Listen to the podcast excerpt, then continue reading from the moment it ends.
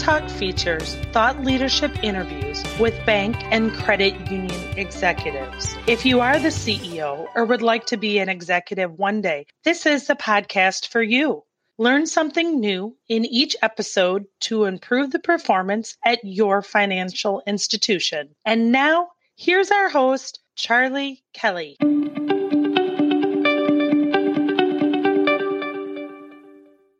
Hi, and welcome to Bank Talk. I'm Charlie Kelly, your host and partner at Remedy Consulting. Today, we're talking about millennials and Generation Z, how to recruit them, and what you can do to keep them around. So, let's get started.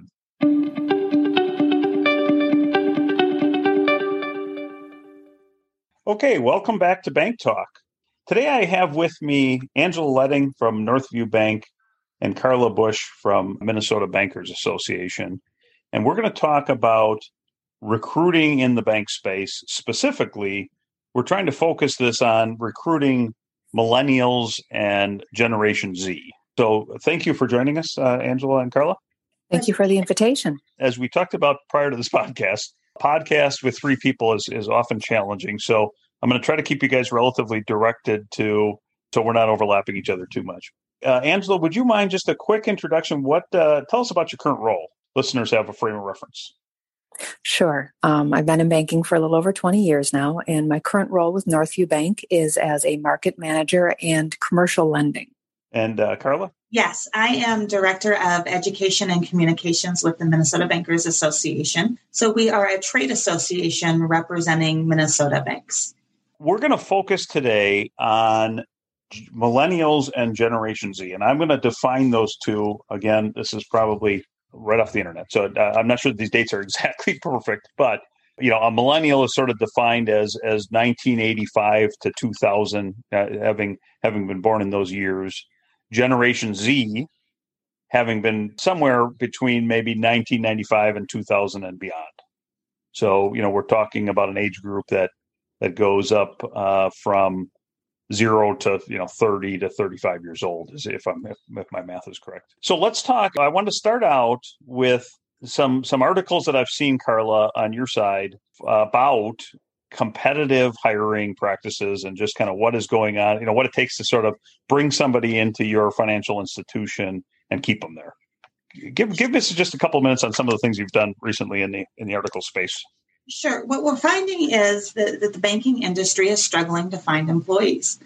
And this this isn't anything that is unique to the banking industry. There's healthcare, the, the skilled trades. Um, you know, you're hearing all kinds of industries that are really struggling to find people. You know, they're they're finding that since 2016 in Minnesota, anyway, there, there's more jobs than there are people looking to fill those.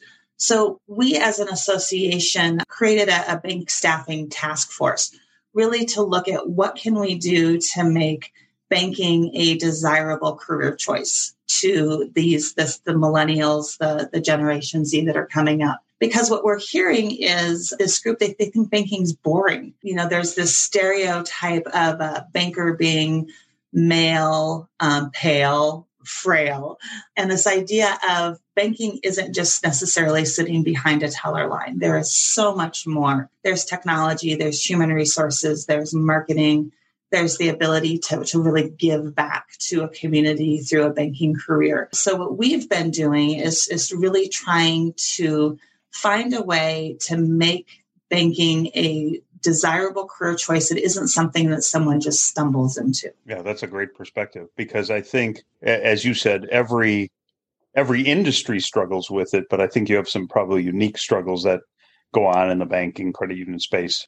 If they don't find it exciting, then then uh, it's probably going to lead to some turnover. We saw a statistic from uh, I think this was U.S. Bureau of Labor stats where it says that the average tenure of workers from age 25 to 34 is uh, 2.8 years. And to me, what is surprising about that is I would have thought that the younger generation, under 25, might have been that short. Uh, by the time you're 25, I would have thought you're kind of in career mode to some degree. Maybe not. Um, and again, I I say this because I have children, and some of them are, and some aren't right in that space. so some of them aren't ready for that, you know, that concept of career. Carla, as I think about that, right, are bankers inside the Minnesota Bankers Association experiencing this? I mean, does this happen in banking as well, or is this? I mean, this is an industry-wide stat.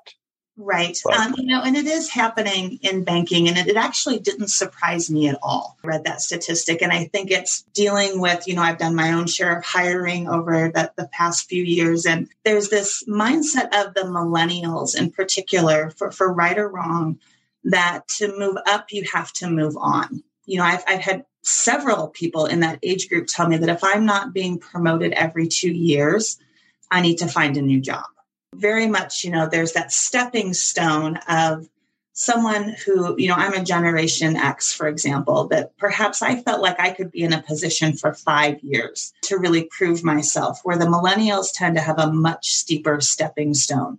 Of, of, of every two years, they want to see that promotion. They want to see that new job title. They want to see the, the bump in salary.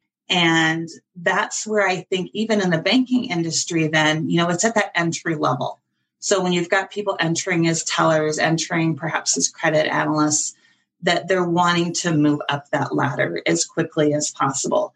And when you're at a larger bank, you can perhaps do that within the structure of your own bank. But if you're at a smaller community bank where perhaps that position, that next position up the line just isn't there yet because it's a smaller bank, then they're moving on to the next bank and looking to continually kind of grow that. We're seeing the reverse of that perhaps a little bit with the Generation Z because you know they've lived through now they lived through the Great Recession as as children. They're living through this pandemic. They're much more pragmatic and much less interested in taking chances by perhaps moving jobs than the millennials tended to be. Oh, that's a very interesting dynamic. And and specifically right? I wonder if you know this this pandemic as another, you know, maybe you don't call it a recession, but this pandemic has put us all in a little bit different state of humility, right? And I, I, hate to use that word, but I don't know. It would be very interesting now if that same dynamic of I've got to move every two years um, exists one year later, right? This this this terrible year that we've been through right it'd be very interesting to see if any humility came around they said maybe i should just hold on to this job right it's a it's an interesting conversation and, and I think uh, we will see that. You know, we had a side conversation before we started recording, and Angela mentioned, I believe, a niece in a rest in the restaurant business, and that's something we're looking at. You know, there's no stability in in retail or hospitality right now. There is great stability in the banking industry. So, how can we go to that group of people that are feeling insecure and going, hey, there's a whole industry over here that's not going anywhere and that in fact continued to hire during the pandemic? So really i think you know it's it's figuring out how to get that message out there. Yeah that's a great it's a, a really interesting perspective. Angela i want to turn this to you just a little bit. So while hiring within the your financial institution right? And I'm going to ask you a two part question. What's the most difficult position to hire for today? And really, kind of a second quite part of that question is Is there a secret place to find somebody that hangs around for more than a couple of years? Secret sauce there somewhere? Well, let's see. The most difficult position to hire for, it's kind of a, a toss up. Your frontline staff, unfortunately, does tend to roll over more often. So you're almost constantly looking for that frontline staff. There's a lot that they have to learn in a short amount of time. And as we've referenced earlier, there's a mindset of I have to move on to move up. So it's when we're looking at hiring, we literally are saying, can we keep this person 18 to 24 months? That's almost become part of our thought process as we are hiring, which is sad to say. As to uh, another position that's hard to find, it is the lender because you need to stay someplace for a while to build the knowledge up that you need to become a lender. So when people are leaving quickly, you don't have enough time to get the resources and knowledge into their brain to be able to hire them. Therefore, you start pilfering from each other to find those lenders. Not the best scenario, but it's currently what's happening. Now, a right. secret sauce, well, if I had a secret sauce, I could I wouldn't be sharing it. Goodness. In reality, networking is usually the best way to find people. I mean, you can list obviously out there, but you will probably end up with better results through the network of people you know or that your employees know than just throwing it out there. And then I think that would hold true if you if you go talk to somebody who's a a headhunter, I think you'd probably realize that that's that's sort of their mantra as well is go out and find the person that's your best employee and see who they know because they might have the work ethic, they might have the culture, they might have the things that fit what you do for a living.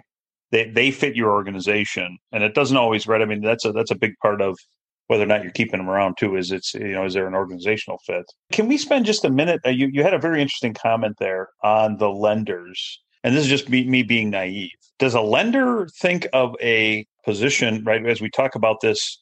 I, I need to move every two years do they think of their next role as the head of lending? Like when you hit that plateau, and there are there are certainly plateaus in anybody's career, but you hit a plateau, and in general, right? I think in the in the HR industry, you would say you got two different ways to go. You can be my best technical person, right? My best uh, subject matter expert, or I can move up the management path. And I would think in the lending space, maybe it's not my best subject matter expert. It might be my best uh, best salesperson. It might be my best compensated. Honestly, right? Mm-hmm. How do you think about that when you hit that lending plateau? Like, well, like where are those folks looking to go? That truly does depend. Some of the people that I know that are lenders are truly happy being lenders. They enjoy the aspects of the job, working with different people. You know, if they're looking to change, comes down to how they're compensated more so than what's my next step. They're like, no, I love doing this and I'm good at it but you know bank a of where i'm at is only giving me y. So that would be their motivational one. And lenders also if you know maybe maybe they just wanted that lending experience to improve their resume to have that box checked. As i have had experience in this i understand what it is but the next thing i want to do is blah. Usually in that scenario they would be looking to move into middle management or upper management depending on their own personal career track. So at that point, then maybe they are dependent upon whether they have aspirations to be a manager or whether they they enjoy that lending track. That might split them right there. Yep, that's that's usually the case. Does a lender see being in multiple places at multiple banks as a as a career move uh, outside of the comp side, right? So I could mm-hmm. go across the street. He might comp me a little better, or she might comp me a little bit better. Do they see that? Do they see the moving? You know, do they feel like they have to have three banks on their resume before they can go take the next role, you know, uh, management minded? I don't think so. Now, that is just my own perspective. I worked in three banks in my career, and I do know a lot of people that are lenders. And when we're looking to hire, when we see that you've jumped through three banks, that's actually kind of a scarier thought to us because are we we're looking at it as are we just another stepping stone or are you a long term we want to invest resources in you to build you into management kind of person excellent Okay, that makes a lot of sense. Okay, so I'm going to turn this back a little bit to to uh, Carla. Carla, I, I think a big part of this is recruiting and recruiting tools, right? Can you give us just the lay of the landscape around? I know you were involved in uh, Be a Banker, which uh, beabanker.com, which I, I, believe to be a collective of ideas around how to make sure people are proud to be a banker and, and you know the, the results of that. But there also must be recruiting tools that you think about when you're trying to figure out, you know, the five ways you might get your next lender in or the five ways you might get your next teller in to kind of keep that pipeline full. Can you give me just a you know overview on how the how community banks are thinking about that these days? Absolutely. You know what we're trying to do is is i mentioned earlier this this idea of banking being boring, that banking is not boring. In fact, you know, and we had a committee meeting, this was pre pandemic, and, and the committee was talking about school um, job fairs at college or um, local high schools. And one of the bankers mentioned that they got uninvited from their high school career fair. And we're like, why in the world would they uninvite a local business? And they said, well, the kids think banking is boring. So this there's this idea of okay, it's it's anything but so how do we get this message out to those 18 to 25 year olds? So we did, we created a couple different websites um, and hashtags to go along with that um, as toolkits for bankers to help in their recruiting efforts. So the first is, as you mentioned, it's beabanker.com.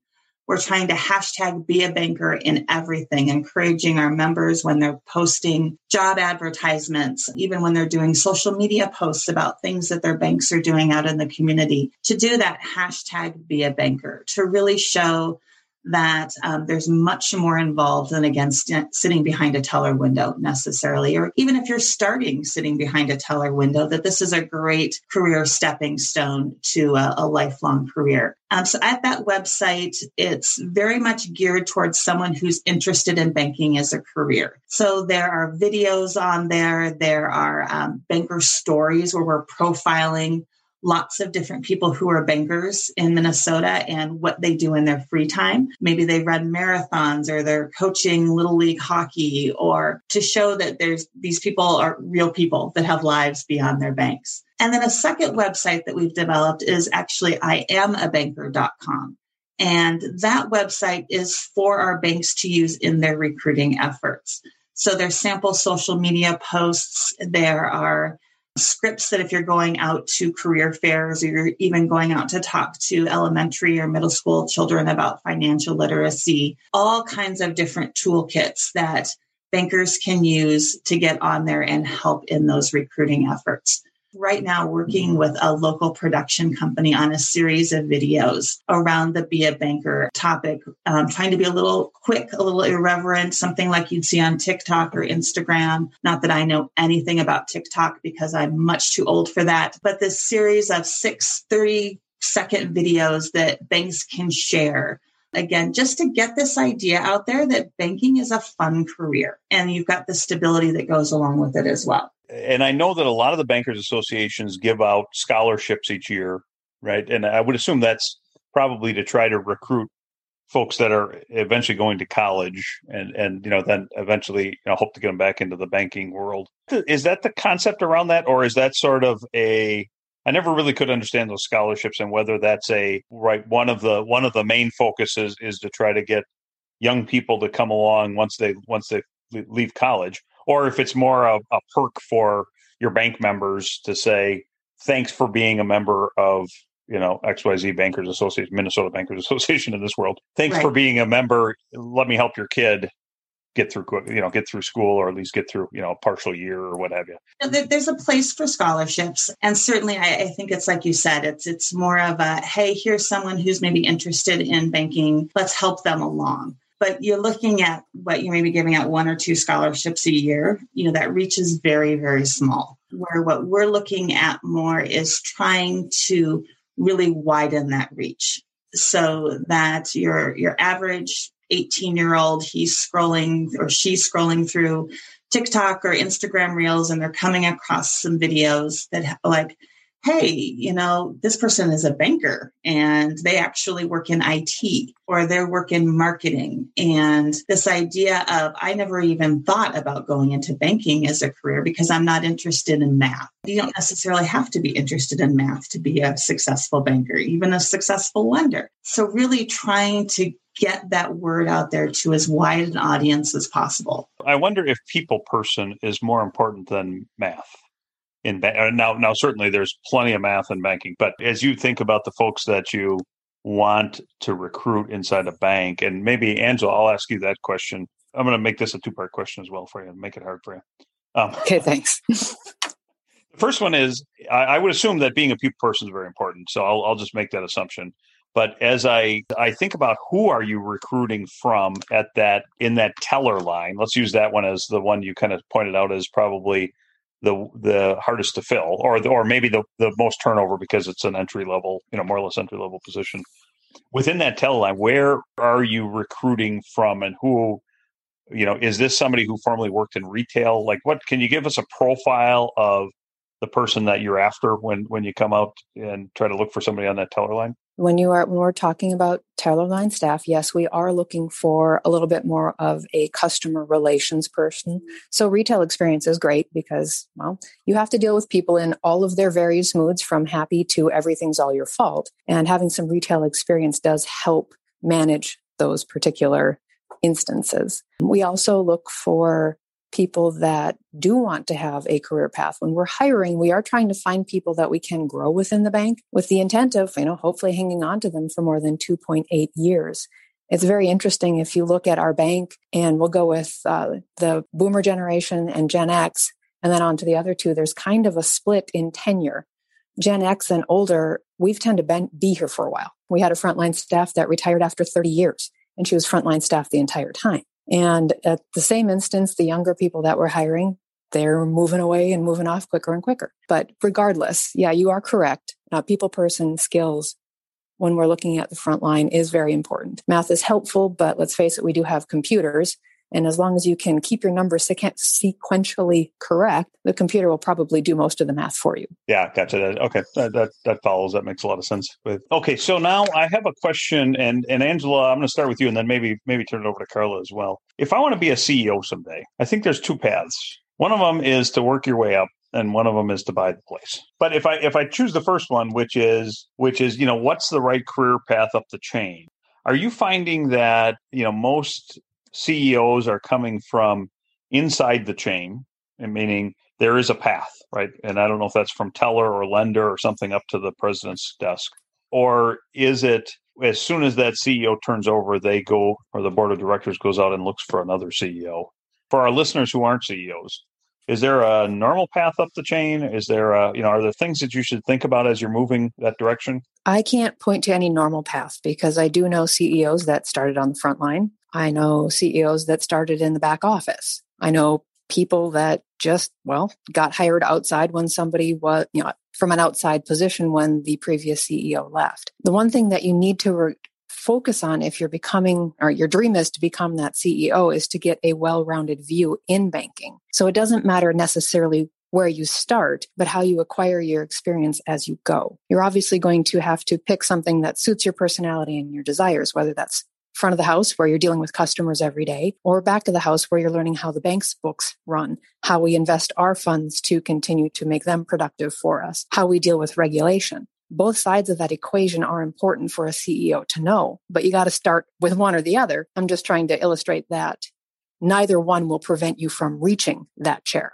you start with one, go up to probably middle management level, and then start looking more at the actual operations of a bank and finding out, okay, where is my knowledge lacking? I really want to sit in that chair. Well, I've been lending, so I understand how lending impacts our books. I don't understand how investing impacts our books. What resources do I need to learn that piece? There's various organizational committees inside of a bank that regulate a lot of the operational things that happen. The ALCO committee, which uh, sets pricing for the bank, sets how they're looking to do their investment strategy, kind of does the stress testing on how healthy the bank is.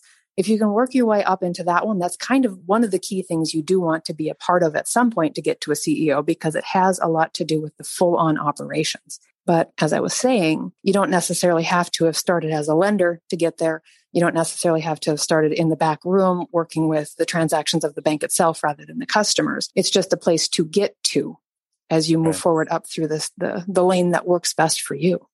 Yeah, so it seems like that rounded view. You, you absolutely need to know a little bit about everything that's going on in the bank, and I would suppose, uh, uh, right, a chunk of that is also going to be personality, and you know, do you have the ability to do the the lending piece and go out and you know handle the mm-hmm. commercial side or at least the customer side of the bank and et cetera. So I was just going to say, I do know CEOs that are extroverts and CEOs that are introverts, and both of them are fabulous at, well, all of them. I more than, I do know more than two, but both personality types are fabulous at the job. They just approached it from different personality aspects and different lanes to get up there because they went through the lane that fit them best to gain the knowledge. Carla, did you have any other thoughts on on that topic? You know, related to related to how to get to the CEO suite?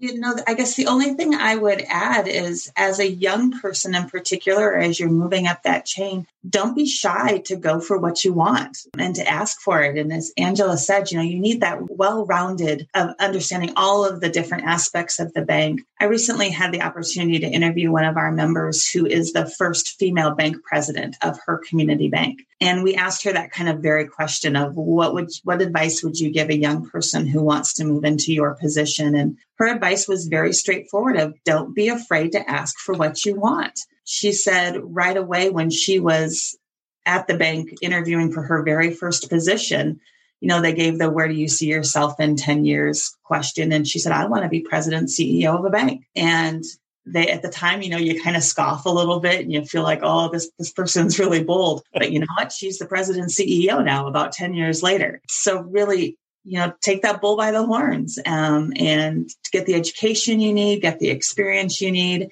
and, and don't be shy about going for your goals. I was just going to add in to, to complement with what Carla is saying. A lot of banks, if you if you've interviewed honestly and stated your goals correctly, will help you with your education. I know, you know, using my own bank as an example, we will send you to additional training to help you advance that career grow, goal or to grow in your current role so you understand it better to have the ability to leap forward. We'll even offer some actual, besides accessing all of the great courses that the MBA offers, we will actually do some tuition reimbursement as well for college courses to help our people build their careers as they go forward. Yeah, and that's a great segment into one of the really kind of our last topic here, which is education and you know how how should a a bank uh, be thinking about education and really you know so the, I, I think there's always a balance between what if you're the CEO and you're in a community bank with sort of limited funds where do you invest in education? Is that you know because not everybody's going to you know the Wisconsin School of Banking, right? Not everybody's going to uh, to finish an accredited program, but there's there's probably a breaking point where you say you know, this is a group I'd be willing to invest in, and whether it's tuition reimbursement or what have you. Angela, I'm going to ask you to just kind of finish the because you, you brought the thought up. How does your how does your bank approach that? And you know, have you do you have any thoughts on who gets reparations for college credits versus versus you know a finance class you might want to send them to that maybe is non-accredited? Is there a way to think about that, or is it a, a mishmash? We'll be right back. You hear a lot about supply chains these days because if the past couple years have taught us anything, it's that an efficient, well managed supply chain is absolutely critical to keeping businesses successful and consumers happy. I'm Will Haywood and I host a podcast called All Business, No Boundaries, where we talk about supply chains, how they work, what happens when they don't, and the innovations that are redefining what's possible in the world of logistics. Join me for insightful interviews with thought leaders and industry experts. We discuss how optimizing supply chains can break down the barriers that are holding businesses back. That's All Business, No Boundaries by DHL Supply Chain. Listen and subscribe wherever you get your podcasts. It's a little bit of a mishmash. Certain people that are, I mean, let's face it, not everybody wants to move up. Some people are really happy with what they do. I've got a number of people that I manage that I'm so grateful that they're really happy in what they do. But banking regulation changes, banking banking technology changes, we need to keep them educated. So we will send them to specific courses related to their current role to make sure they have the knowledge that they need to provide the best service they can for our organization to our customers. On the flip side, I had a young gal that was working for me that came in and said, How do I advance in the bank? How do I get an education? What can I do? So we sat down and we talked about where she wanted to go, how she wanted to get there, what education resources were available to her, and how she could access them through the bank. So we specifically started her with educational resources she didn't have to start growing in a direction within the organization. Yeah, and I would say you did you did you don't want as a manager 15 people that want your job in, in the role below you, right? You want a mix. At least this is again my philosophy. It might be a terrible one, but uh, but uh, um, right, you want a mix of people who who are at a place where they want to be and they're good at it and you then and you also want a group that wants your job because you're not going to take the next job until somebody takes yours right? Education is an ongoing thing and highly important especially with all of the changes that come out with regulations. So you can't ignore it within the industry. You have to invest something into your people to keep your organization on on top and on task we take a lot of these courses and we've got internal resources as well where we've built you know hey okay you want to know about lending? Here's some introductory information on it. Then when you're done with that come and talk to me and i want to gauge what you've learned so i know what i should send you to next. Maybe now you've got enough to go on to a more formalized course it's a really important thing to keep educating your people. I can't stress it enough. It's also how you help retain them because they know they are being invested in and that you value them. Carla, I'd like to open that question up to you as well. It, you know, is there is there a right mix of resources? I know the I know the bankers associations generally offer various ways to become educated, but you know, in your opinion, is there a right mix of resources or a right mix of, of education for specific employees or you know, eh, again, is that a mishmash in your opinion? You know, it's it's a bit of a mishmash. We offer obviously education is a huge part of what we do as a trade association. You know, we're offering hundreds of classes a year on everything, the lending, the regulation, the compliance, customer service, you know. So, this idea of I think you've got to look at your individual employee and say that this is what this person wants. As Angela said, this maybe this is someone who wants to be front of the house and is very good at doing that, but let's get them some training on some customer service skills so they're not getting burnt out quite so quickly when they're dealing with angry customers. Or let's make sure that they understand the, the physical security, you know, things like that that you think about in a bank versus someone who really is on that career path. Let's get them in the Leadership Development Academy because we understand that they want to move up that line and to become into management. So really I think you know our goal as an association is is to have something for everyone so that no matter that career path that you've chosen for yourself or for your people that, that we're going to get that covered. We're going to get your technical skills covered, but we're also going to help you if there's that kind of career path that you've chosen for yourself. As a, as a member of quite a few bankers associations at Remedy, I don't know that I've ever had a time where I've heard any bank in a specific state, you know, whose whose association they're under, ever have a bad thing to say about the availability of resources that the bankers associations do to try to keep you know their constituency. Well, that's good to hear. That means we're doing no, our I, job right. yeah, no, I think it's great. I mean, it, it like I said, I I never really had a banker say, "Where can I go get more education?" You know, if anything, I say I feel like they they they have the ability to send a person to a skill set seminar that matches what you know that person is looking for. So, uh, you know, and I've looked over you know a lot of the things that Minnesota's doing. I think you guys do a phenomenal job with it. So, thank you, thank you. Uh, so, Angela, is there anything else you'd like to add before we wrap up here? Any any other uh, career advice or any other thoughts on the on the process? Since this whole conversation has been kind of about how do you find and retain, I would suggest that as a banking industry, the best thing we can do is to keep educating our employees because it is a demonstrable uh, investment in them. They, they realize that they're valuable to the organization. And with the younger folks that are coming in, um, I've learned that it's really important to lay out the steps to get to or to get from point A to point B.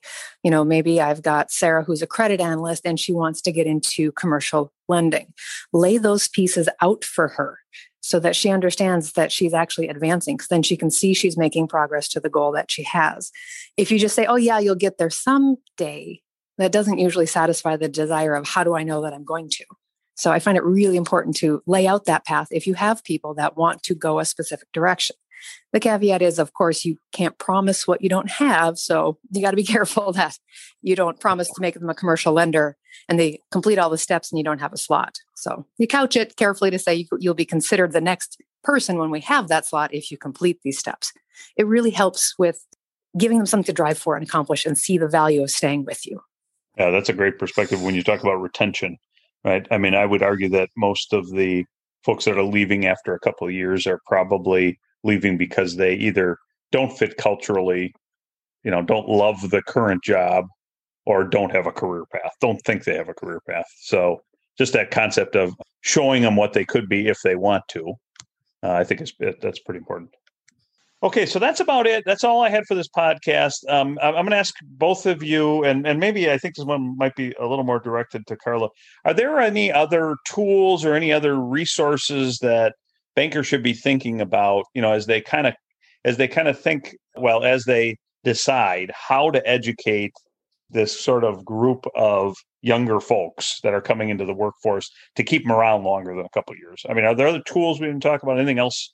Anything else you'd like to add before we wrap up? Um, you know, the only thing I would mention is is we do a, a compensation survey, um, as do many state bank associations. We're certainly not unique in that but that that's compensation is a big part of it absolutely. Um, you know angela mentioned that i might be perfectly happy being a lender at this bank but if the bank across the street is going to offer me a, a better compensation package then that temptation to move is certainly going to be there. We, we do offer that compensation survey that we had all, always in want our banks to participate in and then you, you know it's something that they can purchase to make sure that they're staying competitive not only in compensation in terms of dollars and cents but benefits some of those intangibles it's going to be really interesting to see as we go back to our new normal the work from home situation. You know, how banks are adjusting to that and allowing some employees to work from home, which is an entirely different subject. So I don't want to get us off on that. But those are the type of, of intangible benefits that banks are really going to have to be looking at as they move forward in order to retain their best people. Okay, so I'm going to ask you a question I didn't prep you for prior to our podcast. In those compensation surveys, right? Do you ever have banks that are are uncomfortable participating because they're afraid to give away the secret sauce to the bank next door?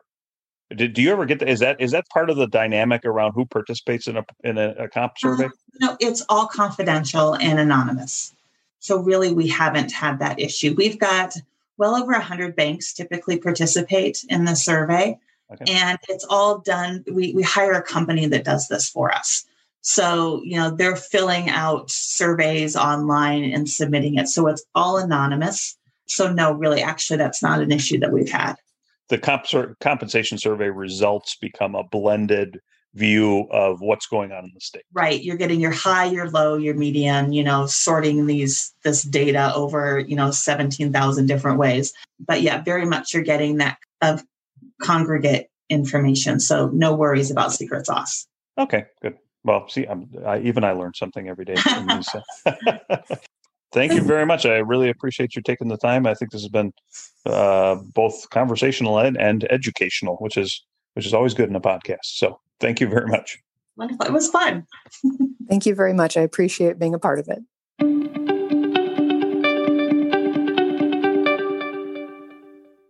Well, great conversation today on trying to retain a group of employees that even the bank and credit union industry has a hard time figuring out not only how to hire them, but how to keep them around. Well, that's all for Bank Talk. This is Charlie Kelly. Thanks again for joining us and keep on learning.